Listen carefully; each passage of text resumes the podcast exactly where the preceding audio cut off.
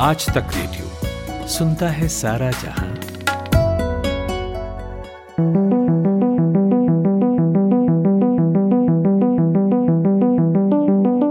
Corona महामारी को एक साल बीत चुका है। इस वायरस से दुनिया भर में करीब 20 लाख लोग जान गंवा चुके हैं और इसका खात्मा अभी दूर की कौड़ी लगता है। इसके बारे में बहुत कुछ अज्ञात है, जैसे कैसे शुरू हुआ, कहाँ से आया, कितना और खतरनाक हो सकता है, कब खत्म होगा यकीनन इस वायरस की उत्पत्ति के बारे में जवाब बहुत कम है, लेकिन ये निश्चित है, ये महामारी आखिरी नहीं है। भविष्य में इससे ज़्यादा और खतरनाक वायरस हमारा इंतज़ार कर रहे हैं। ऐसे में आने वाले दिनों में हमें किसी भी अननोन बीमारी या महामारी के लिए सतर्क रहने की ज़रूरत है। इसी कड़ी में डब्ल्यूएचओ यानी विश्व स्वास्थ्य संगठन ने अगली महामारी की तैयारियों के लिहाज से एक रिसर्च और डेवलपमेंट ब्लूप्रिंट तैयार किया है। क्या है ये? और इस ब्लूप्रिंट में शामिल की गई डिज़ीज़ एक्स नाम की बीमारी क्या है? इसके लिए कितना चौकन्ना रहने की ज़रूरत है? डब्ल्यू एच ओ इसके लिए क्या प्रयास और रणनीति अपना रहा है? इन्हीं सब मसलों पर आज के पॉडकास्ट में बात होगी। नमस्कार, मेरा नाम अमन गुप्ता है और मेरे साथ बातचीत करने के लिए मौजूद हैं डॉक्टर स्वप्निल पारिख। डॉक्टर स्वप्निल ने कोरोना महामारी को लेकर एक किताब भी लिखी है और महामारियों के बारे में पढ़ते और रिसर्च करते रहते हैं। तो डॉक्टर स्वप्निल बहुत बहुत स्वागत है आपका आज तक रेडियो के इस पॉडकास्ट में। थैंक यू मुझे भी बहुत खुशी है आपके साथ पॉडकास्ट पर आने के लिए। तो डॉक्टर स्वप्निल सबसे पहला सवाल आपसे यही करूँगा कि क्यों डिज़ीज़ एक्स की चर्चा हो रही है? और इसके बारे में अब तक क्या जानकारी है? तो डिज़ीज़ अभी हम एक ग्लोबल पैंडेमिक में है तो अभी इंटरेस्ट है कि पैंडेमिक्स के बारे में वायरसेस के बारे में इन्फेक्शियस डिजीजेस के बारे में। तो हमें अभी साइंटिफिक कम्युनिटी को भी इसमें इंटरेस्ट है गवर्नमेंट को भी इसमें इंटरेस्ट है और आम जनता को भी इसमें इंटरेस्ट है। तो इसी कारण ये टॉपिक अभी ज़्यादा पब्लिक डोमेन में आ रहा है। पर साइंटिफिक कम्युनिटी में ये डिज़ीज़ एक्स क्या है? डिज़ीज़ एक्स एक प्लेस होल्डर टर्म है। तो ये कुछ भी हो सकता है फ्यूचर में। हमने एक ऐसे नाम बनाया है डब्ल्यूएचओ ने एक नाम बनाया है कि अगर कोई भी आगे इन्फेक्शन कुछ ऐसे पैंडेमिक हो तो यही जो प्लान बनाए डिज़ीज़ एक्स के लिए वह प्लान एक्टिवेट कर सकते हैं वह फ्यूचर इन्फेक्शन के लिए।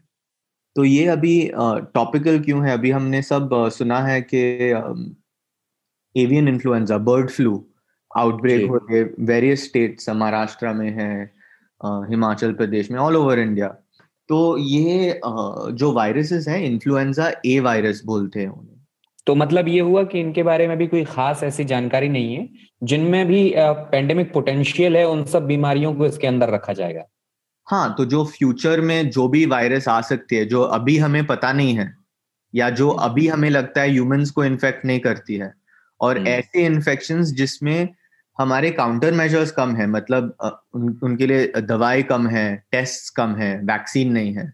तो हम्म। वही खतरे वाले इन्फेक्शन को हम ये कैटेगरी में डालते हैं। तो तो डॉक्टर स्वप्निल ये भी जानना चाहूँगा इसी के साथ में कि कौन से बड़े खतरे कौन से बड़े वायरस हैं डब्ल्यू एच ओ किन को लेकर चिंताएँ जता रहा है और जो डिज़ीज़ एक्स में तब्दील हो सकते हैं? तो ये एक हम इसको एक ब्लूप्रिंट प्रायोरिटी लिस्ट बोलते हैं और ये लिस्ट में है जैसे अभी कोविड नाइन्टीन भी ये लिस्ट में आ गया है लिस्ट पर है, पर जैसे कोविड नाइन्टीन की वायरस है, ऐसे दूसरे कोरोना वायरस सार्स मर्स फिर निपा सुना होगा इंडिया में निपा का आउटब्रेक हुआ था इबोला कोई कोई लोग सुने होंगे इबोला अफ्रीका में आउटब्रेक इबोला जैसे थोड़े वायरसेस जो हेमरेजिक फीवर बोलते हैं। तो ऐसे बहुत सारे वायरसेस जो ह्यूमंस को इन्फेक्ट कर सकते हैं और एपिडेमिक आउटब्रेक हो सकता है और हमारे काउंटर मेजर्स मतलब ट्रीटमेंट कम है टेस्ट कम है वैक्सीन कम है ये, ये ऐसे इन्फेक्शन को हम ये लिस्ट में डालते हैं।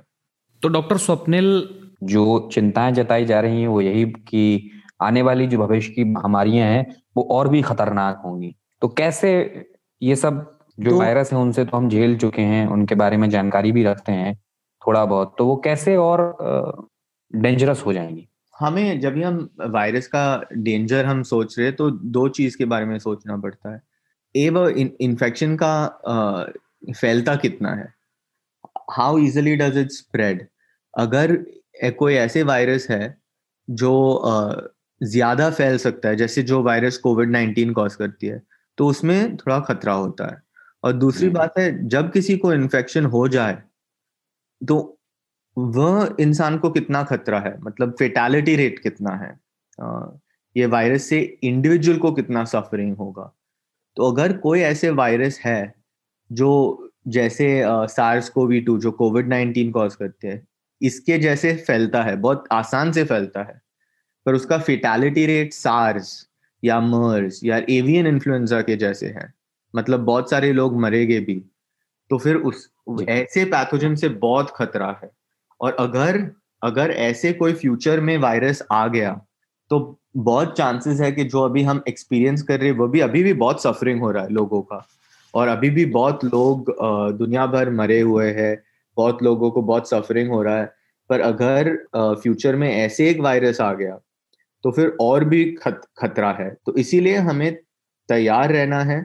और जैसे देखो कोई कोई कंट्री चाइना में साउथ कोरिया में उधर सार्स हुआ था मर्स हुआ था एवियन इन्फ्लुएंजा आउटब्रेक्स हुआ था। तो हम बोलते हैं experience is the best teacher तो जो अभी हमारा जो अभी हो रहा है कोविड नाइनटीन इंडिया में उससे अगर हम सीख सकते हैं तो फिर हम नेक्स्ट पैंडेमिक के लिए और प्रिपेयर्ड हो गए। और लोगों को ज़्यादा इससे ये जब हम बात करते हैं सब चीज़ों तो पैनिक नहीं होना चाहिए। ये एक एक बात हमें याद रखना चाहिए जो भी आज ज़िंदा है वह ज़िंदा है क्योंकि उनके एंसेस्टर्स सब पास पैंडेमिक से बच गए।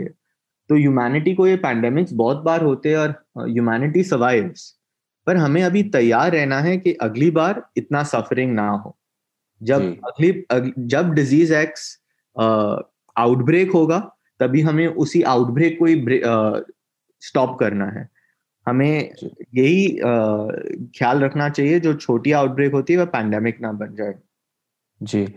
तो इसी के साथ ये भी समझना चाहूँगा आपसे डॉक्टर स्वप्निल कि चूँकि इस तरह की जो महामारियों को लेकर खतरे होते हैं इन पे अक्सर डब्ल्यूएचओ काम करता रहता है तो पहले भी कई बीमारियों को इस दायरे में रखा गया होगा। हो सकता है इस बार उसको डिज़ीज़ एक्स कहा जा रहा है पिछली बार कुछ और कहा गया होगा। तो इसका इतिहास क्या है मैं वो समझना चाह रहा हूँ आपसे।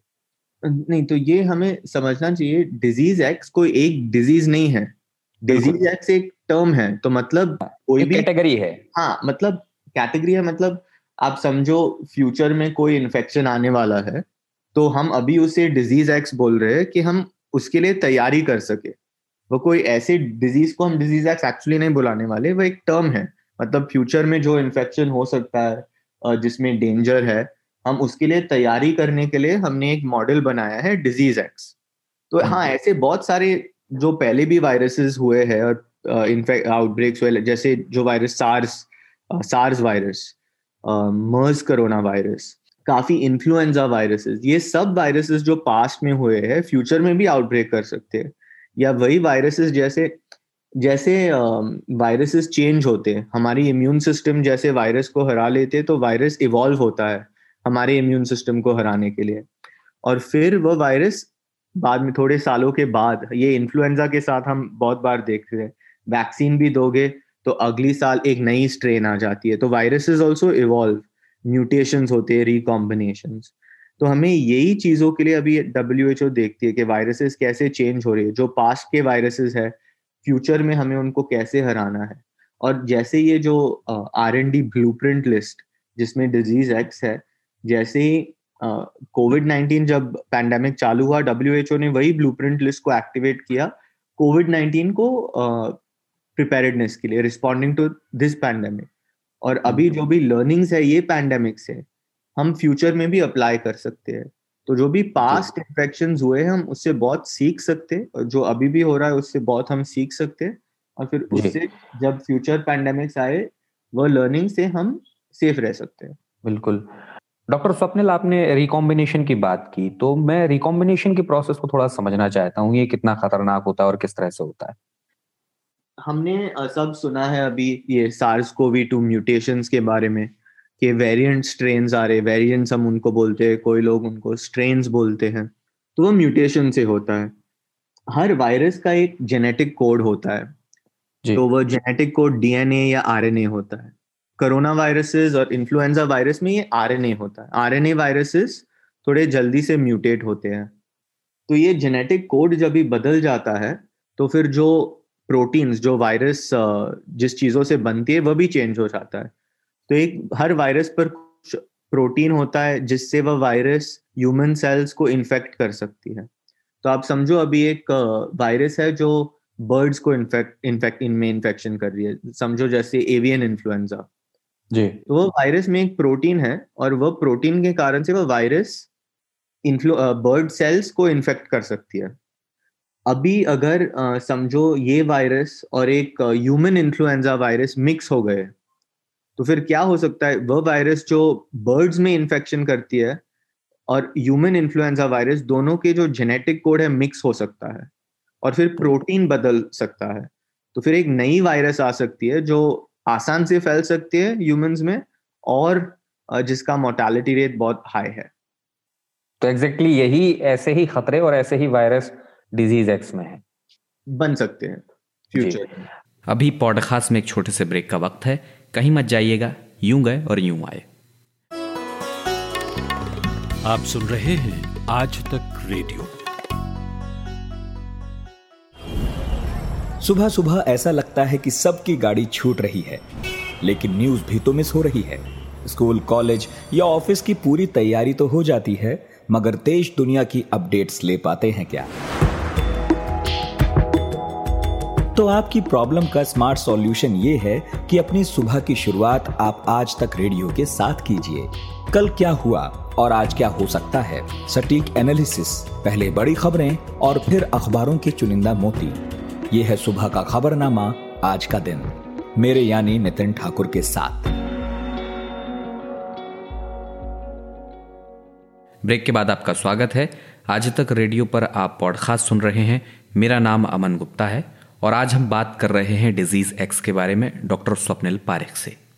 अच्छा डॉक्टर स्वप्निल, आखिर में मैं आपसे ये समझना चाहूँगा कि ये जो WHO ने आर एन डी ब्लू तैयार किया है, इनमें जिन वायरस को लेकर चिंता जताई गई है। उस पर किस तरह से काम कर रहा है WHO बहुत सारा काम हो रहा है। तो फॉर एग्ज़ाम्पल जो जो भी हमने आज कोविड नाइन्टीन पर जो भी रिसर्च हो रहा है वह एक साल में नहीं हुआ है। पहले जो कोरोना वायरस हुआ है मर्स सार्स उस पर भी वैक्सीन का रिसर्च हो रहा था। तो तब से साइंटिस्ट देख रहे अगर कोरोना वायरस फ्यूचर में आए तो कैसे वैक्सीन डिज़ाइन करना है। तब से उनको पता चला था कि इस तरह से कोरोना वायरस इन्फेक्शन कॉज करती है, फैलती है ऐसे हमें ख्याल रखना है सेफ़ रखना है। और वही ब्लू प्रिंट लिस्ट में जो भी डिजीजेज है उनके लिए बहुत सारे रोबस्ट सिस्टम्स बने गए। फॉर एग्जांपल जो अभी कोविड नाइन्टीन जो अभी ब्लूप्रिंट लिस्ट पर है, जो भी इन्फ्लुएंजा के लिए हमने सिस्टम्स बनाए हैं तो monitoring systems animal testing systems human testing systems vaccine manufacturing वह सब सिस्टम्स हमने रिपर्पस किया कोविड नाइन्टीन के लिए। तो जो भी जो भी काम अभी रिसर्च चल रहा है ऐसे ही नहीं है कि वो ब्लूप्रिंट लिस्ट के लिए क्या का, आ, काम आएगा। अगर जो भी फ्यूचर डिज़ीज़ आ जाएगा जो भी रिसर्च अभी चल रहा है it gives us a head start वही रिसर्च से हम आगे देख सकते हैं कि जो भी फ्यूचर पैथोजन आए उससे हमें बहुत बेनिफिट होता है। इसी एक बहुत इंपॉर्टेंट चीज़ है हमें इंडिया में भी ये रिसर्च बहुत करना है। जैसे वायरसेस का सर्वेलेंस हम कर रहे हैं अच्छा काम कर रहे हैं इंडिया में ऐसे नहीं कि हम नहीं कर रहे पर और करना है। क्योंकि इंडिया बहुत very big country so we need to do more work जैसे ये निपा वायरस है। वो एक बहुत खतरनाक पैथोजन है। जी। तो जैसे ये निपा वायरस है अभी वो ये ब्लूप्रिंट लिस्ट पर है। तो अभी ये आउटब्रेक इंडिया में हुआ है साउथ इंडिया में तो हमें सबसे ज़्यादा काम करना है। पूरे वर्ल्ड में हमें सबसे ज़्यादा काम करना है क्योंकि ऐसे पैथोजेंस हमारे घर के पास है। बिल्कुल हमारे यहाँ मिले हैं ऐसे वायरस तो डॉक्टर स्वप्निल बहुत बहुत शुक्रिया आपका इस पॉडकास्ट का आप हिस्सा बने और डिज़ीज़ एक्स से जुड़ी आपने ये तमाम जानकारी हम तक पहुंचाई।